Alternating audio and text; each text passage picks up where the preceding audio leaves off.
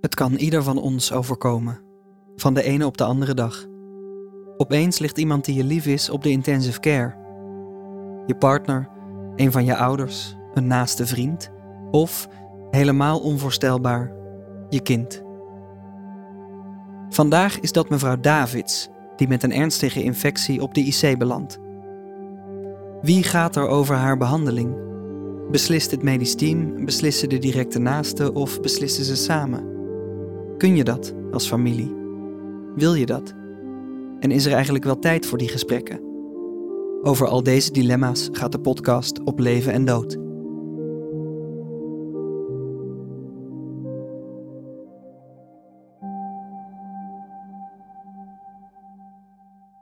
Dit is de voicemail van Joy. Ik luister mijn berichten altijd te laat af, dus als je me wilt bereiken, app, tekst of mail me, dan is de kans groot dat je snel iets van me hoort. Joy, je moeder. Bel me, schat. Als je me wilt bereiken, app, tekst of mail me, dan is de kans groot dat je snel iets van me hoort. Joy, je tante Estelle heeft me drie keer proberen te bellen vanuit Suriname. Je weet hoe het met me gaat. Ik, ik, kan haar in mijn toestand niet te woord staan. Ze zegt dat ze jou ook gebeld heeft. Zeg haar dat het niet aan haar ligt. Ze denkt dat ik kwaad op haar ben. Zeg haar dat, dat ze niets verkeerd doet. Het ligt aan mij. Je weet hoe ik eraan toe ben, schat. Ik, ik kan het er niet uitleggen. Zeg maar gewoon dat het niet goed gaat, maar dat ze zich geen zorgen hoeft te maken. Dan is de kans groot dat je snel iets van me hoort. De huisarts is weer geweest vandaag. Die man kan niets voor me doen. Hij zegt dat ik meer moet gaan bewegen. Dat het beter is voor mijn diabetes, voor mijn gewicht. Ik weet het zelf ook wel. Maar ja, ik kan er toch ook niets aan doen? Die rotte beensweer maakt mijn leven onmogelijk. Ja. Daar kan hij ook weer niets aan doen. Dag, schat. Oh, Joy. Joy, eh, zoek uit waar ze kruidwoordraadsels met grote lettertypes verkopen. Eh, mijn- puzzels. Ik, ik, ik kan ze niet meer lezen. Dan is de kans groot dat je snel iets van me hoort. Toen ik mijn werk nog had, was het makkelijk om alles te vergeten. Voor zieke mensen zorgen, ja, daar was ik echt goed in. Ik hield ervan. Maar ja, ze wilden me niet meer. Diabetes en eh, hup, afgedankt. Nu ben ik de zieke. Zit ik naar muren te staren. Muren horen alles wat we zeggen. Ze weten wat we in onze hart dragen. Ik had je daar moeten laten. Daar was geluk. En natuurlijk hadden we onze reden om hierheen te komen, maar eh, als je terugkijkt, is het duidelijk. Hier is alles verkeerd gelopen. Eerst je vader, toen mijn gezondheid, mijn werk. Ik ben een last voor je, meisje. Een schaduw over je leven. Daar was het me niet overkomen. Sorry hoor. Sorry. Wacht even. Ah. Hoe kan ik dit wissen?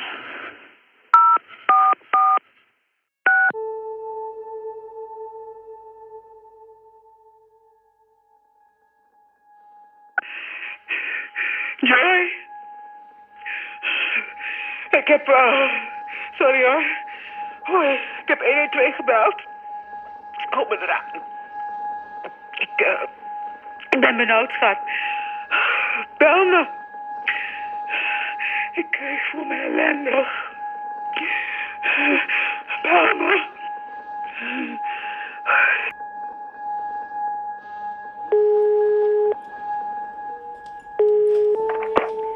Joy. Bent u mevrouw Davids? Joy David, ja? Dr. Dijksma, Amsterdam Medisch Centrum. Afdeling Intensive Care. Het gaat om uw moeder. U kunt het beste zo snel mogelijk naar het ziekenhuis komen.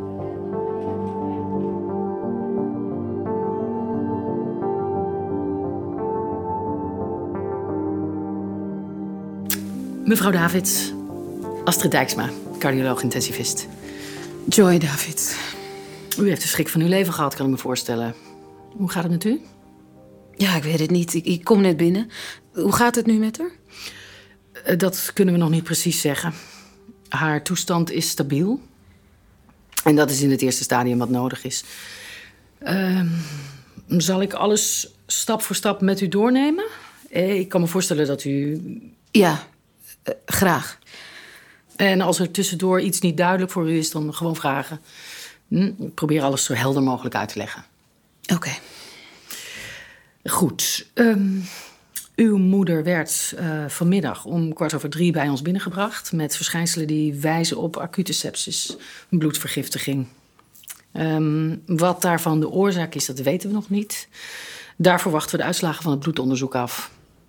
Maar we hebben toch wel het vermoeden dat de chronische zweer op uw moeders been de oorzaak zal zijn. Ehm, Ja, dat- daar, daar, daar dacht ik zelf ook als, als eerste aan. Dat wachten we dus af. Ehm, uw moeder had hoge koorts toen ze binnenkwam en een veel te lage bloeddruk. Ze had weinig energie, kwam zeer vermoeid over. Ze had grote moeite met ademhalen. Ze was heel erg benauwd. En dat maakte eigenlijk dat uw moeder bij binnenkomst al niet meer goed aanspreekbaar was. Wij zijn direct begonnen met het toedienen van eh, bloeddrukondersteuning en antibiotica om ook die vermoedelijke sepsis zo snel mogelijk te behandelen. En daarna, eh, vrij snel na binnenkomst eigenlijk al, eh, was uw moeders benauwdheid voor ons een reden om haar te intuberen. En dat betekent dat we een beademingsbuis in haar luchtpijp hebben ingebracht en uw moeder vervolgens aan de beademingsmachine hebben gelegd. Voor zo'n intubatie brengen wij de patiënt onder narcose. Eh, nou, dat is wat wij in de eerste fase voor uw moeder hebben kunnen doen. Waardoor haar toestand ook vrij snel eh, stabiliseerde. En ehm, ja, nu ligt ze dus hier. Belijnd, beplakt, besnoerd, in slaap. Eh, omringd door allemaal apparaten. Ja, dat, het is niet bepaald een prettig gezicht, kan ik me voorstellen. Nee, nee, het was wel even schrikken, ja. Nou, we houden er goed in de gaten. Weet dat ze diep in slaap is en dat ze dus hier nauwelijks iets van merkt. En hoe denkt u dat het verder gaat? Mm, voor nu zijn we tevreden en voorzichtig positief gestemd. Het is nu vooral een eh, kwestie van uitvinden waar die ontsteking zit en afwachten hoe uw moeder op de antibiotica reageert. En hoe lang gaat dit duren? Wanneer mag ze weer naar huis? Ja, dat is niet precies te zeggen. We moeten eerst achterhalen wat de precieze oorzaak van die bloedvergiftiging is. En we wachten daarvoor, eh, zoals gezegd, het bloedonderzoek af. Mm, dat duurt meestal een dag of twee. Zodra we de oorzaak kennen en weten wat voor soort ontsteking het is, dan kunnen we die sepsis gerichter en daarmee hopelijk ook effectiever gaan behandelen. En zodra de situatie het toelaat, zullen we uw moeder weer bij bewustzijn brengen. Maar morgen of, of over een week? Zo snel mogelijk. Maar ja, een exacte voorspelling durf ik niet te geven. Oké, nou, dan moet ik zo even naar mijn werk bellen. Ja, dat brengt mij meteen bij het volgende hoofdstuk. Of ja, als dit te veel voor u is, we kunnen ook even pauzeren. Nee, gaat u maar door. Het is, eh, het is helder. Wij willen graag ehm, zoveel mogelijk weten over uw moeders situatie. Wij zien aan de ene kant dat uw moeder 59 jaar is. Eh, dat is op zich niet heel oud. Maar aan de andere kant eh, kijken we in haar medisch dossier. En dan zien we dat er twee jaar geleden diabetes 2 bij uw moeder is geconstateerd. En dat die sindsdien een behoorlijke lijst aan complicaties bij uw moeder heeft veroorzaakt. Ja, de ogen zijn slecht, de nieren gaan langzaam achteruit. Ze is gedotterd. Overgewicht natuurlijk. Ja, waar ze zelf niet heel veel aan kan doen, zegt ze, omdat ze pijn heeft. En dat, dat is die pijn aan, aan die beenzweer. Grotendeels. Of zijn er nog andere complicaties die nu nog ongenoemd zijn? Nee, nee, die zweer is het, is het meeste, ja. Ja, zo'n zweer kan heel naar en pijnlijk zijn. En dan komt er nu natuurlijk die, die acute sepsis bij. En dan kijken we naar een groeiende lijst die ons wel enige zorgen baart. Ja, dat, dat, dat snap ik. Dat zijn allemaal zaken die je bij elkaar opgeteld enorm kunnen belemmeren in het alledaagse bestaan. Dat weet ik. Maar eh, ja, ik zie even goed mensen die met dezelfde stapeling van complicaties nog veel voldoening uit het leven halen. De deur uitgaan, eh, een verenigingsleven hebben, vrijwilligerswerk doen, noem maar op. Maar het, eh, het is dus ook een kwestie van eh, hoe ga je ermee om? Wat is je instelling? Het lastige in het geval van uw moeder is, is dat ik haar niet heb kunnen spreken. En zaken als karakter of levenslust staan meestal niet in een dossier. Maar die zijn voor ons wel eh, ook belangrijke indicatoren. En die wegen mee in het uiteindelijke behandeltraject. Wij rekenen daarom op jullie als familie om, om ons daar zoveel mogelijk bij te helpen. Ik ben de enige die ze heeft. Oh, D- dus je staat er helemaal alleen voor? Ja, ik was de eerste en ik ben de enige. Geen broers en geen zussen. En mijn vader heeft ze na de scheiding nooit meer willen zien. En na hem had ze het gehad met mannen. Ze heeft nooit meer een man in haar leven gehad. Ehm, verder, oh, ooms, tantes. Ik heb één tante, Estelle. Maar die kan niet komen. En dan zou ze het wel kunnen. Mijn moeder wil niemand meer zien. Ik ben de enige met wie ze nog spreekt. 25 keer per dag.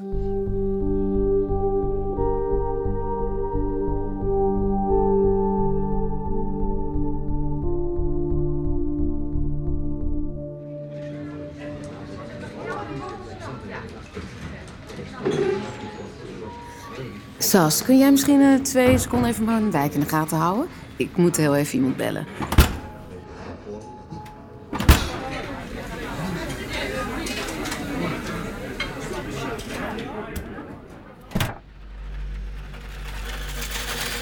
Zou je daar één seconde mee kunnen stoppen? Alsjeblieft. Thanks.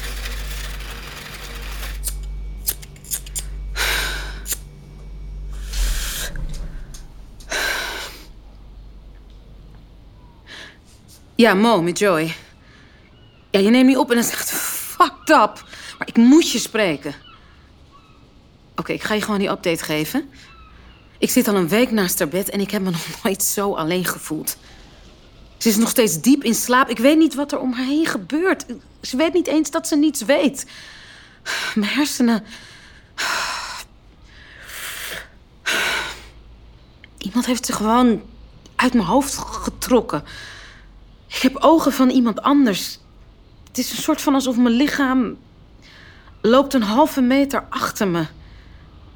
Het is mijn moeder die daar ligt. En ze ligt daar zo. Ze, ziet er zo tevreden uit. Oh, Deze situatie gaat nog minstens een week duren en. Ik weet niet hoe ik dat volhoud. Dus, dus bel me alsjeblieft even. Dit is de voicemail van Estelle. Spreek in na de toon. Eh. Tante, ja. eh, het is, eh, nou ja, Joy hier. Je neemt niet op. Ik ben even aan het werk, eh, maar ik moet het kort houden. Ik bel even over dat ticket, dat, dat vliegticket. Ik had je beloofd dat ik die zou betalen, maar nou ja, er is iets misgelopen. En ze hebben me niet genoeg ingeroosterd, waar ik overigens wel om gevraagd had. Dus deze maand krijg ik het niet echt bij elkaar gespaard. Goed? Misschien volgende maand of ja, over twee maanden. Nou ja, het komt zeker goed. Alleen iets later dan gepland. Oké, nou hou je goed en ik probeer je anders eh, morgen even te bellen. Oké, hoi.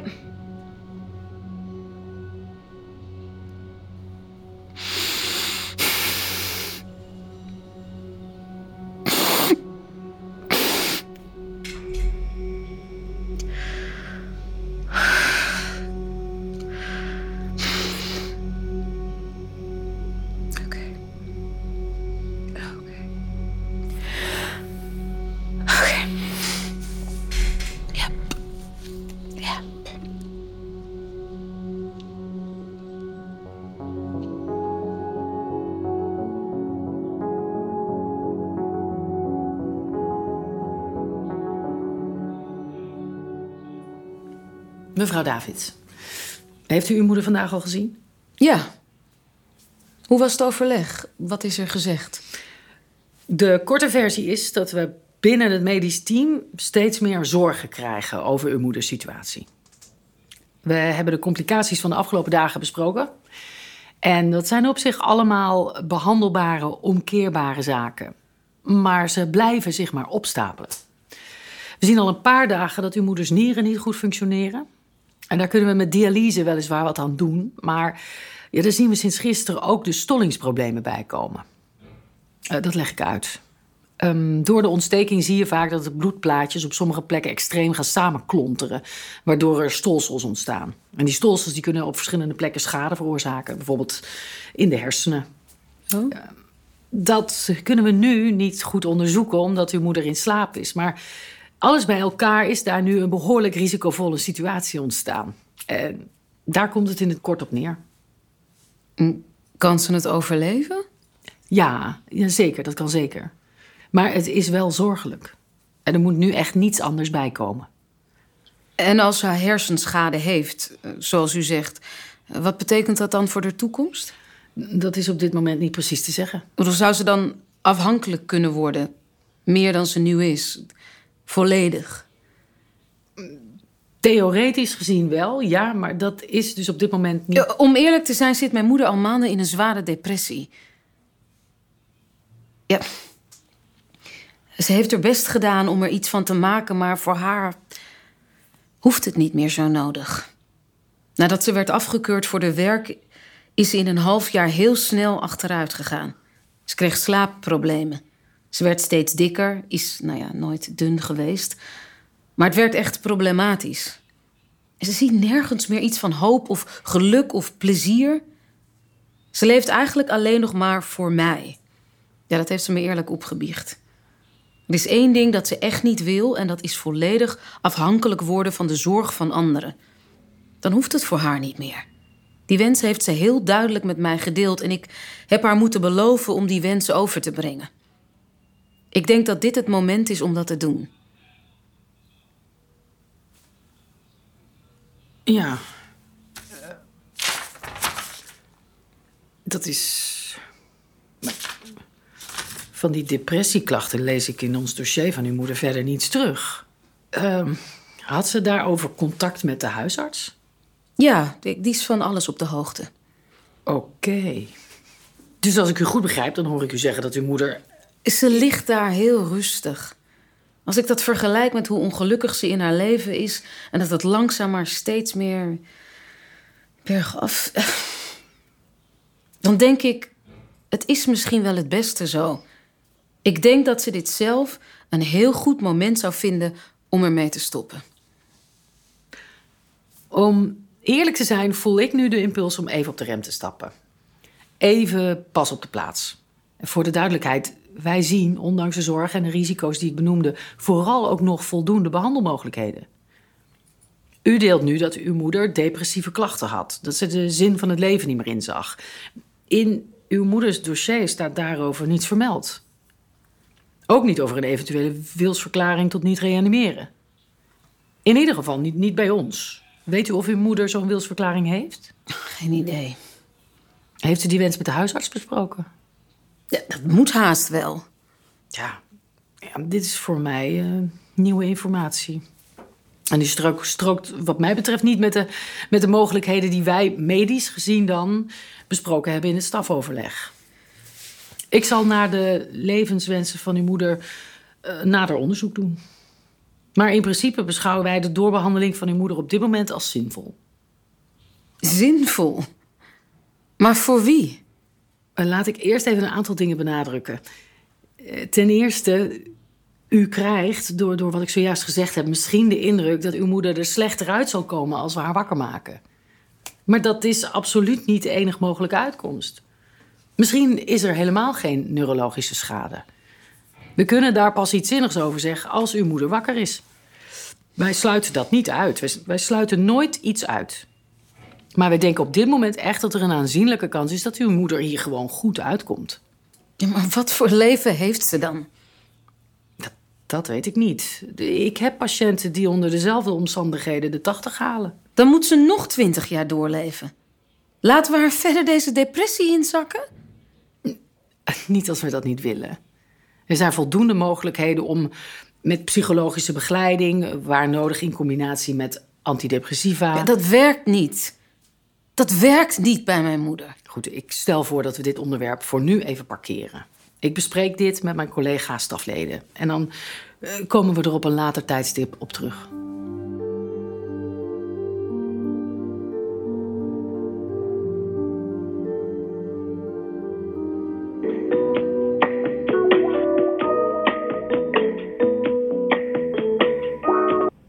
Tillemans? Dokter Dillemans, eh, Astrid Dijksma, cardioloog intensivist AMC. Eh, erg fijn dat u wat tijd vrij kon maken. Ik bel over mevrouw Davids. Ja, ik heb haar dossier er al even bijgepakt. Ehm, hoe is het met mevrouw Davids? Nou, eh, kort na haar binnenkomst leek het even de goede kant op te gaan, maar daarna begonnen zich wat complicaties op te stapelen. We houden haar gesedeerd aan de beademing. Op de antibiotica lijkt ze op zich prima te reageren, maar haar nierfunctie gaat vrij snel achteruit. En als gevolg van de sepsis vertoont mevrouw nu ook stollingsproblemen. Ja. Mm, eh, mevrouw was niet meer aanspreekbaar toen ze bij ons werd binnengebracht, dus ik tast wat mijn patiënt betreft enigszins in het duister. Eh, en ik hoop dat u me wat eh, helderheid over mevrouw Davids kunt verschaffen. De, de enige die haar bezoekt en met wie ik over haar spreek is haar dochter. Ehm, Joy. Joy heeft het duidelijk heel zwaar met de situatie. Ze draagt als enige alle zorg op haar schouders. En dus eh, is het wat mij betreft volstrekt begrijpelijk dat ze bang is dat haar moeder nog afhankelijker van haar zal worden dan ze voorheen al was. Nou, die kans is ook vrij reëel hoor, als ik u zo hoor. Kijk, eh, Joy is de enige op wiens bordje dit al maanden terechtkomt.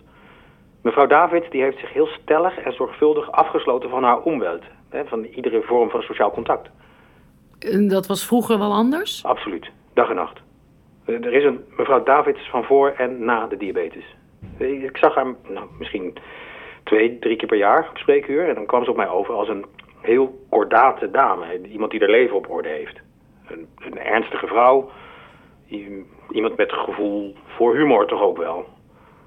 Ja, en dan komt zo'n diabetische leven binnen. Met alle complicaties die dat met zich meebrengt.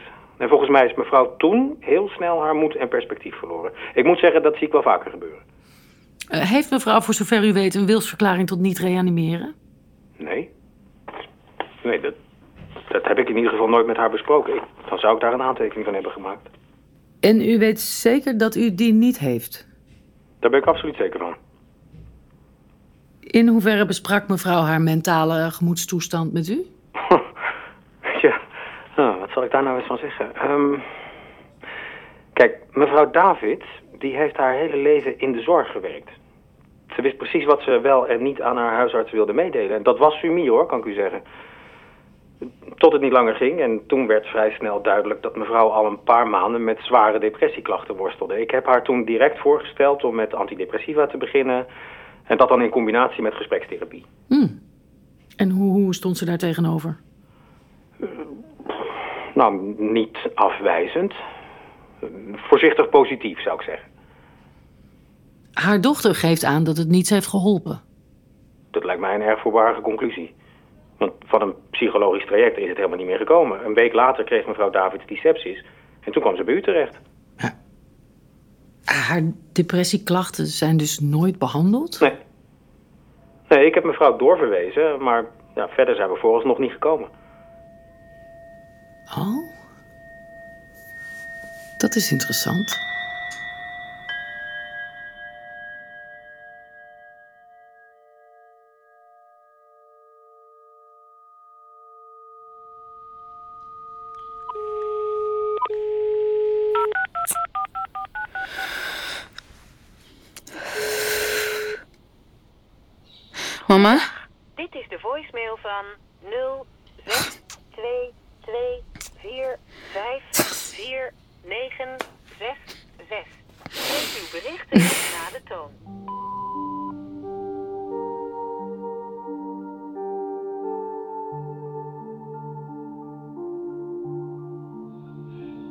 Ja, goedemiddag, mevrouw Davids.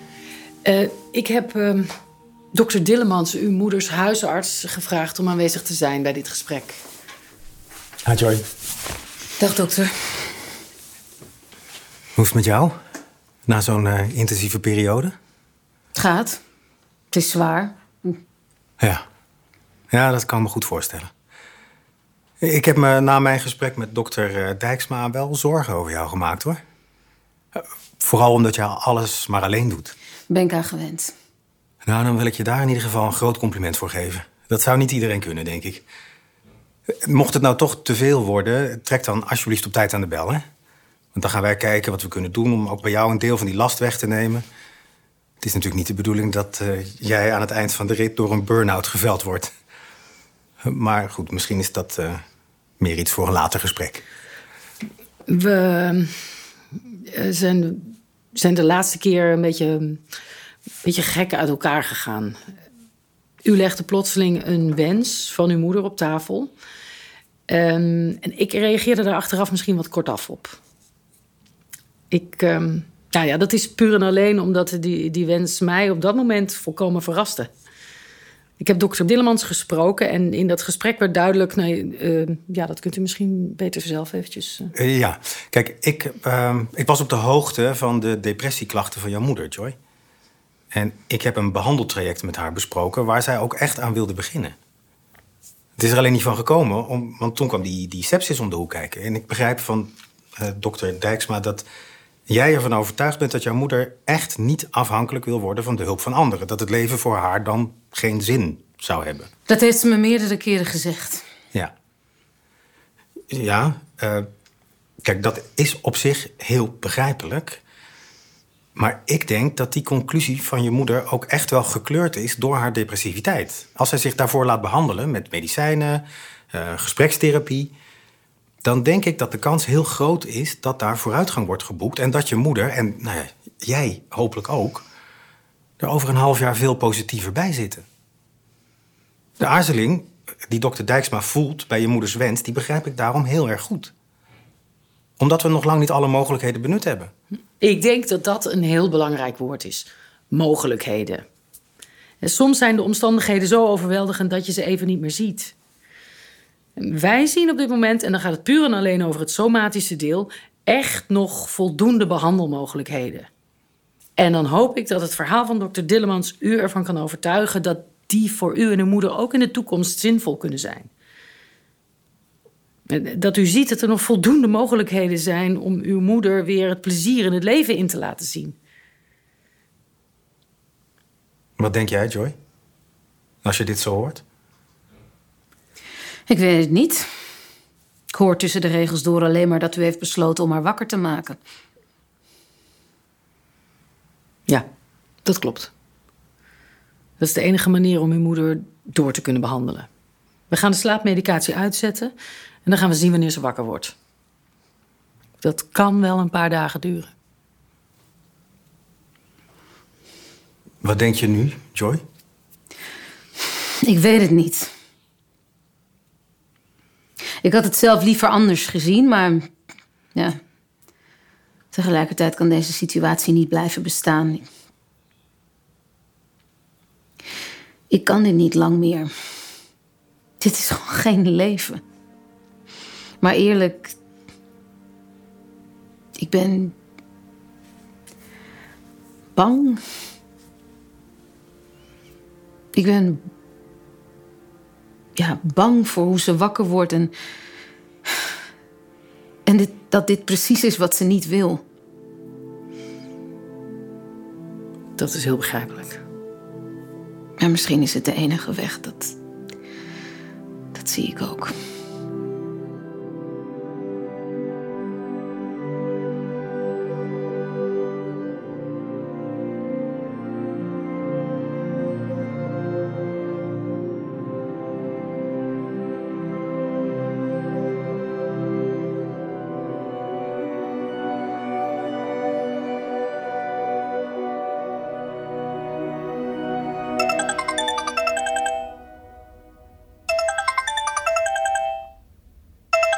Davids. Mevrouw Davids, dokter Dillemans hier. Wat goed om uw stem te horen. Dag dokter. Ik hoorde van dokter Dijksma dat u inmiddels aan het revalideren bent. Hoe gaat het met u? Ja, wat zal ik zeggen? Gewoon, wat u voelt, eh, hoe u er nu in staat. Het eten is niet goed. De mensen zijn aardig. En hoe is het met u? De laatste keer dat wij elkaar spraken voelde u zich erg neerslachtig. Ik heb een psycholoog. Die heb ik, uh, hoeveel is het nu? Uh, drie keer gesproken. Weet u, dokter, ik moet blij zijn dat ik er nog ben. Dat ik eruit gekomen ben zoals ik eruit gekomen ben. Ik, uh, ik moet één keer in de week naar de dialyse. Dan kom ik tenminste nog de deur uit. Ik word opgehaald, ik word thuisgebracht. Het is allemaal goed geregeld, maar. Uh... Hm. Als ik eerlijk ben, dokter. Ik ben niet blij. Ik had het ook niet erg gevonden als ik er niet meer zou zijn.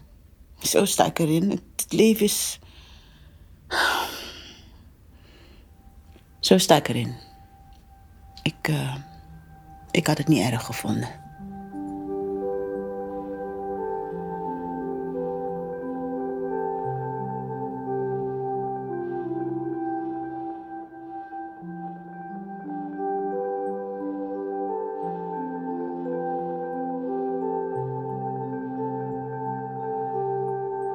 Je luisterde naar een fictief verhaal gebaseerd op werkelijke situaties die dagelijks voorkomen op intensive care afdelingen in Nederland.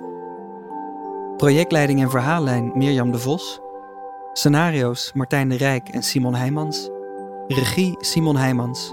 Acteurs in deze aflevering waren Joy Wilkens, Urmi Plein, Mirjam Stolwijk en Sietse van der Meer. Eindredactie Marion Oskamp. Techniek Arno Peters. En muziek was van Amir Vahidi. Op Leven en Dood is een podcast gemaakt in opdracht van Amsterdam UMC met financiële steun van ZonMW.